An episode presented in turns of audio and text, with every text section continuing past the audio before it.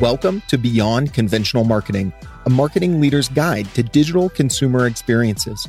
You're about to hear an episode full of insights from marketing leaders to help you build meaningful moments and relevant digital experiences for your consumers. Join us as we hear from marketing leaders about their experiences with data and personalization, digital marketing trends, and expert advice on how to grow your business and connect with consumers. Let's get started. Hi, everyone. Welcome to another episode of Beyond Conventional Marketing. Diane is at jury duty today, so I'm your guest host, Anushka Lokesh, and joining me today is Orchid Bertelsen, who is the COO at Common Thread Collective, a growth agency focused on D2C businesses, and most recently, she was the head of CX strategy and innovation at Nestle USA. Hi, Orchid. How's it going? Hi, Anushka. Thank you so much for having me. Oh my gosh, I'm so excited about this episode. But before we jump right into it, maybe you could tell us a little bit about yourself and how you ended up where you are. Yeah, sure. I mean, that's a very long and I think convoluted journey. But, as you mentioned, I'm currently the COO at Common Thread Collective. We are a growth agency focused on D2C businesses, largely, doing between $2 and $30 million in annual recurring revenue. And I'm very new to the role, as I was most recently head of consumer experience strategy and innovation at Nestle USA. Where I was for about 6 years. So my team was really focused on two sides of the business. One was owned platforms and communications. So think brand.com, D2C, merch stores, as well as CRM and consumer data strategy. And then the other side of the team was focused on innovation, which was divided into new business models and then also emerging technology. So emerging technology was very much focused on artificial intelligence and automation, which is how I got introduced to Diane and Brainify. I'm a great partner. And so over my 6 years at Nestle, really helped future-proof the enterprise, really thinking about ways to bring new capabilities or leverage new technologies in order to enable a better consumer experience. And then I guess we're working backwards, but before that, I had my roots in consulting as well as creative agency side. So now we've kind of come full circle where I'm back at an agency, serving clients. But yeah, I'm excited to talk more about, any one of those topics that you may be interested in. For sure. I can imagine that throughout your career, things must have been changing so much in terms of trends and technology. But before we kind of jump into that, what do you think is something that hasn't changed at all as a marketer? I think that's a great question. And definitely through my time in my career, I mean, I'm what they call a geriatric millennial or a millennial old, which I prefer. But I'm 39. I turn 40 next year. And so I think, it was interesting, starting in the business in advertising and marketing when I did, because as the resident millennial in the room, people would turn to me and say, all right, well, Facebook was launched when you were in college. How do we communicate more effectively and more genuinely and authentically on those platforms? And it's been interesting because over time, the focus has shifted to Gen Z, right? Gen Z who operates, very differently in a variety of ways from the previous generations. And so to get to your question of all right, well, what has stayed the same? Well, the reality is that human truths have remained the same, right? Although the technologies, the platforms, the way you engage with other people has changed, and we can certainly go down the path of asynchronous communication or micro communities or any of one of those topics, the reality is that people still want to connect. Yeah. People want to build communities. People want to feel valued. I do think things that have changed are how people engage with brands and how people engage with companies. But at the end of the day, we only have so many hours in a day and ways to spend our money as well, that people want to feel like they get the value out of spending their dollar somewhere or supporting a certain brand. Yeah, absolutely. I think what you said is really important, is that, connecting with your consumer, the same across millennials, Gen Z, whatever comes next. So how do you make sure that you're staying on top of these trends? How do you go about, figuring out what they are and figuring out what makes sense for your business? Yeah, I mean, another great question, because in emerging tech and especially in digital innovation, there's something new in the landscape literally every day, right? You know, I like to remind people that Twitter is a bubble, but my Twitter bubble right now is really obsessed with NFTs. So a lot of money on JPEGs. And so what's interesting as a business is that you have to evaluate whether or not a piece of technology or something new that's happening is either interesting for your business or important for your business. Because I think a lot of us in the innovation space, we're just highly curious, right? Like, there's stuff coming out every day. You want to learn about it. You want to find out what's interesting about it. And yet, again, like, you have to be so focused in prioritizing your time and your focus, because, you know, what may be interesting for you personally may not be important for your business. And so there are a couple of frameworks and tools that I like to use to help evaluate whether something is important versus interesting. So one of those things is the Gartner hype cycle. So the Gartner hype cycle is a curve, effectively, that every piece of emerging technology moves along. And when things are at the peak of the hype cycle, that's when, you know, brands oftentimes, as well as like first movers, are really in the press. They're really talking about something, right?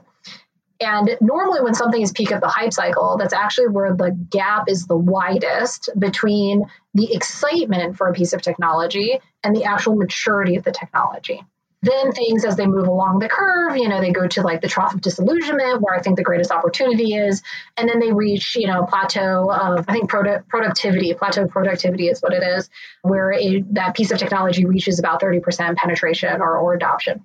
It's important to use a framework like that, because if something is at the peak of the hype cycle, I'm like, all right, well, this may make sense to issue a white paper or have a POV of some kind. But the real work is not going to happen until the technology is mature enough. And so depending on the industry that you're in, that also impacts the hype cycle. Because at Nestle, we were in food and beverage. And when it came to food and beverage, that tends to lag in terms of, you know, technology adoption as compared to beauty or fashion, right? So beauty tends to really be a first mover. And then there are countries that are first movers, largely, you know, South Korea, Japan. Like, there are countries who are ahead of the curve when it comes to adopting the technology. So I tend to also do some research to say, all right, like, what are some trends that are happening in China, knowing that they have very different dynamics, but that could be adopted for the US. Like, where are the areas of opportunity there? So when you're looking at the hype cycle, I found it super interesting that you said that the trough of disillusionment is the greatest opportunity. So could you explain that a little bit more? Yeah, sure. So the way that I would describe it is that I'll use QR codes. QR codes tends to be a really great example. So QR codes, when they first came on the scene in the US, which was after South America. I think it was already pretty adopted in South America. But when it came to the US, I want to say about, must have been 2013, 2012, something around there. At the time, everyone's like, all right, we're going to put QR codes on everything. But the problem was that you had to download a QR code reader. The reader was not embedded in your camera. So you had to download this separate app. And once you downloaded it, brands weren't savvy enough to have a very clear CTA, or even to create a really customized experience on the other end of that.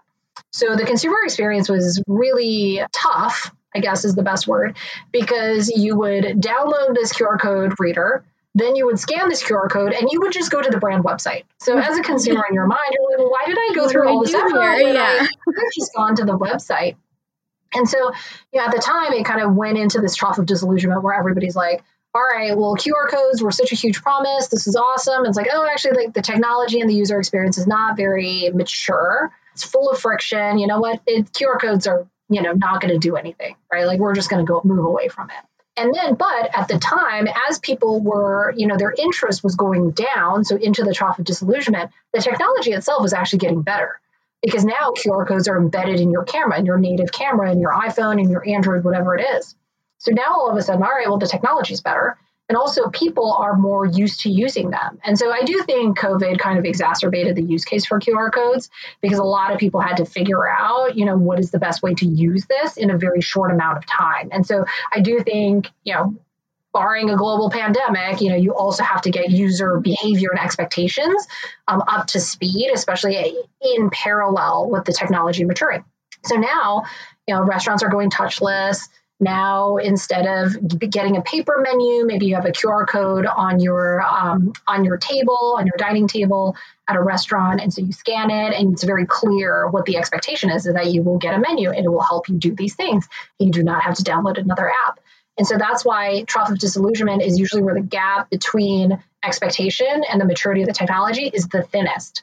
And so I do think that there's huge opportunity in starting to test there so that you can still get enough learnings and head start as that thing reaches, you know, a third adoption or a third household penetration.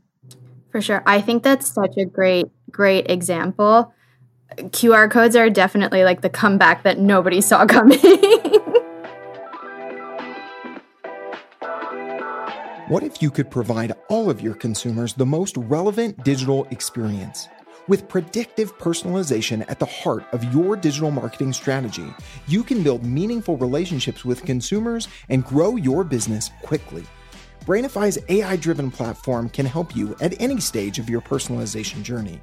Whether you're looking to collect data, optimize customer journeys, or curate predictive personalized experiences, using one line of code, Brainify integrates with any marketing tool you already use in just 2 weeks. Ready to learn more about creating personalized digital consumer experiences? Connect with us at brainify.ai. So, like you said, that there's so many technologies out there and they all kind of go through this cycle. What is something that you do personally to make sure that you are on top of understanding the technologies and where they are? That is such a tough question. You know, a lot of it is just natural curiosity, but a lot of it too is that I know I'm not going to be the expert on everything. I know that a lot of the emerging tech, like we are not, no matter where I am or which company I'm with, we're not going to have the brightest minds in that particular topic in the company. And so I do think by having an extensive network of people out in the field, building, founders, entrepreneurs, having a finger on the pulse of that, and really being open to learning is probably the best way to learn for me and to keep up to speed. And so that's a large reason of why I decided to go over to Common Thread Collective, to CTC. Because we are able to work with entrepreneurs really closely, helping entrepreneurs achieve their dreams and really, you know, working with these passionate people who are building. And so, you know, I think there's going to be drinking from a fire hose. Twitter is that for me. I think Twitter is probably the most underrated networking tool out there. You also, I mean, it's a double-edged sword. You also have to be aware that you are in a bit of an echo chamber at times. So, but I would say Twitter and like Google's your friend, right? Like you can literally Google anything. And what Google will not do for you is to help evaluate the credibility of that article, right? And so that is where you have to use your human intelligence to say, all right, well, here is one perspective on something, especially a Medium or even in, you know, news articles. It's like, all right, well, let me read a couple of these to kind of gauge and come up with my own point of view. Mm-hmm. And so I think that is something that is kind of underrated, is that people will think that there's a single source of truth somewhere. But when it comes to new fields or emerging fields, there are often different perspectives. And you as a person, I think your strength and your strategic thinking comes to life when you come up with a point of view or an opinion of your own. Definitely. I think like you said, you know, technology and innovation is one of those things that you really have to create a process and a structure around it to be successful. You can't just kind of go chasing the fun, shiny objects because they sound cool. So what are some things that you've learned around effectively executing innovation? Man, you have all the tough questions. So I think effectively executing innovation, the first step, there are a couple of first steps that are a do not pass go.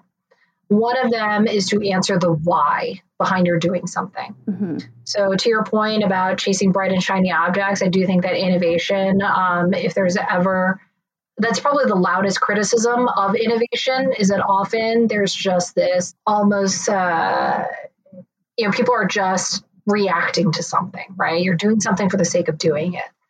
And so my example would be, you know, ask the why. So when someone comes to you and says, my brand needs an artificial intelligence, or we'll use augmented reality, right? And then we can also like talk about the metaverse and stuff. But my brand needs an augmented reality experience. My first question to them is why? Why do you think you need that?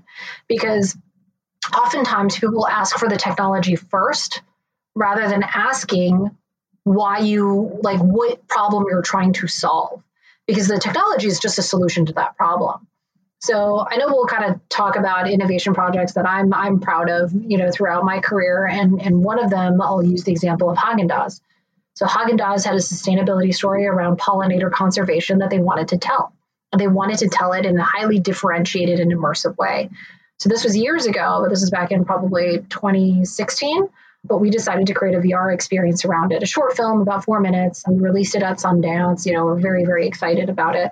But again, that was with the problem of, all right, how do we get people to care? How do we get people and transport them into this problem so that they can see it and they can feel it and they can empathize with the honeybee, right, with pollinators, rather than just merely sympathize? And so we didn't set out and say, all right, we need to do something in VR. What is that? We said, all right, we need to tell this story in a really differentiated way. What is the best way to do that? And so VR was a solution out of that. So, you know, that's an example of, hey, you start with the why of articulating the problem you're trying to solve. And I think the second part is being really honest about the innovation itself or the solution. So, you know, there's a difference between innovating a sustainable solution that will truly drive business impact. And there's also innovating for PR, innovating for the halo of innovation, for changing people's thoughts about what your company is or, you know, how it thinks. And there's no answer to which one is better than the other. I think they all kind of suit their own different roles, but I think you as a brand and as a business need to be honest about it. Now, if you're going to do this innovation or launch this project because you want the press, fantastic, right? Then your KPIs and your metrics, your performance metrics would be associated with earned impressions, with media outlets, whatever it is. But if your intention for that innovation is to create a new solution for a problem that will really drive business impact over a period of time, then the way that you build it, the way you talk about it, and also your associated KPIs are going to look very different. For sure. Yeah, that makes a lot of sense. And so, as you said, like these two things are the, you know, do not pass go, the line in the sand, if you will. And so what happens when you get past that? How do you kind of measure success? What happens if things aren't working? Like, where do you go from there to make sure you're successful? Yeah. You know, I'll kind of answer that question in a slightly different way too. A lot of people ask me, they say, well, what happens if you fail? I'm like, failing is kind of the easy part, right? Because if you fail, you just write a wrap-up report and you move on to the next thing. You take your learnings, you scale your learnings, you know, you talk about why you failed, you set an example, and you're effectively done. The hardest part is actually success, because then instead of scaling the learnings, you have to scale whatever that project was. And so at Nestle, you know, I oversaw 40 brands. So if we had tested something on one brand and it was successful, we needed to scale it across all 40 brands. And that looks very, very different. And so I would say, you know, the challenge isn't in failure, the challenge is in success, especially when you're looking for a long-term, tenable, sustainable solution. Now, one of the biggest challenges when it comes to scaling innovation is stakeholder management, actually, and managing expectations. Because again, you know, we talked about the hype cycle earlier. I like to joke about the Elon Musk School of Hype, where he puts a video out there of a very futuristic city, and then he uses that piece of content and the vision to actually drive adoption and money generated to realize that vision, right? And it's a very effective way of selling through innovation, because what you're trying to do is you're trying to sell the vision, but you can't just leapfrog into the vision. And so another project that I was really proud of at Nestle was Ruth, our Toll House cookie coach. So she's a digital human who can help you bake your best cookie, right? And when we talked about her and building out the vision, we talked about her as version 15. So we would say, all right, well, in version 15, she would be able to do X, Y, and Z.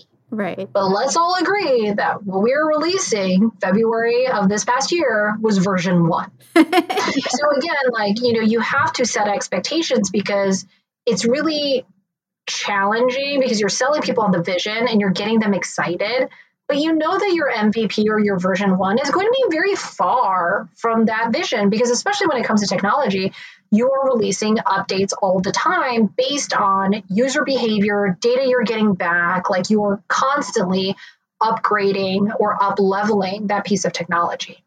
So I think by being very honest with your leadership or whoever your sponsorship is, or whoever your sponsor is, hey, these are the things that she will be able to do or this will be able to enable.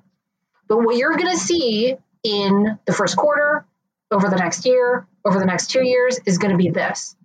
And so what you're trying to do is paint a vision of the future, but also have very tangible next steps on what they can expect to see when. And so your metrics and your KPIs are actually going to be associated with this as well. So, you know, going into a project, you have a hypothesis on what it's going to do, how it's going to go, what you're going to be able to track. But I've had many projects where we get past release and we're like, oh, the metrics that we thought we would be looking at to judge performance are not actually what genuinely, you know, track performance. And that's okay. Like, you have to be agile and nimble enough to make changes to, you know, it's kind of strong convictions loosely held, right? Yeah. You have to have a belief somewhere, but you're also allowed to change your mind depending on the new data that's coming in. And that's actually, you know, the beauty of innovation is that you get to really kind of, you know, pull the levers on the machine to see what's working and what's not going to work. I think that's so interesting because I find that in large organizations, sometimes when you're launching an innovation, you have this level of perfectionism that you're trying to achieve. And so when you're looking at it that way, when you're looking at it like, okay, version 15 is XYZ, but what we're able to do today is this, this, and this, I think it sets up a really healthy approach to being iterative in how you set your goals and how you actually execute as well. That's amazing. As we think of wrapping up now, I know you shared a lot about, you know, some of the projects you've been super proud of. What are some of the initiatives that you're working on now that you're super excited about? Right now, I think it's more about, you know, we at CTC, we have this larger mission of helping entrepreneurs achieve their dreams. And around this idea of profitable growth, especially when it comes to direct-to-consumer businesses. And so it's funny because I was talking to my CEO, Taylor, about this the other day, that a lot of the times when someone starts a business, it's not because they think there's like a high margin opportunity somewhere and that they're going to be, you know, profitable from day one, right? A lot of times it's about someone having the vision and having a dream and having a conviction. A lot of these folks are very creative minded, or they're trying to build a solution for themselves. And so there reaches a point when you say, all right, well, this dream and this vision has become larger than myself. All of a sudden, I have this community of really passionate consumers, and I am creating a product or a service that is making an incremental change in their lives. And they trust me, by buying my product, right? By giving me money, like that is their way to support the business. And so right now, you know, I'm very much in a new role. So part of it is just getting up to speed on kind of where the areas of opportunity are for the business. But also as we look towards 2022, I think, you know, pure play e-commerce and D2C brands are going to have a challenging year. You know, we talk about supply chain issues. We talk about further fragmentation of, you know, how many of the industry, right? Because how many brands do you see on Instagram where you're like, oh, I would love this. I definitely want this. And then you probably forget about it because you only saw it one time and then you're like being pummeled with ads somewhere else. And so there's going to be a lot of things that, you know, we do to help our clients create profitable businesses that are achieving growth in a very, very tough year. So, you know, no particular project, but that's kind of like the macro focus of, you know, where we can provide help and assistance with these businesses and with these entrepreneurs who have a dream that they want to realize. And so it's a real privilege to help them do that. Yeah, honestly, that sounds so cool. I'm really excited for you. Thank you so much. I'm excited too. I mean, I have, my dad was a serial entrepreneur as I was growing up. And so there's something about that spirit and that belief that you can build something out of nothing that is really aligned with, you know, my values and where I think I can help. So yeah, stay tuned. There's going to be a lot coming. I'm super excited to see what happens next. Well, thank you so much for chatting with us today. It was lovely to have you, and I'm excited for everyone to listen to everything you had to share. Yeah, thank you so much for having me again. It was really fun. I think the time passed much faster. For sure. I was like looking at our notes and I was like, oh my gosh, am I going to be able to talk to her for 20 minutes? But I feel like I could talk to you for another half an hour, but I feel like you're probably busy. Right, next time we can definitely do a part two. All right. Well, thank you so much, Orchid. I hope you have a great day, and we'll definitely keep in touch. Yeah, sounds great. Thank you. Thank you so much for listening to Beyond Conventional Marketing, a Brainify podcast. Keep connected with us by subscribing to the show in your favorite podcast player. If you found this episode valuable, please rate, review, and share it. To learn more about creating delightful digital experiences, join us for the next conversation.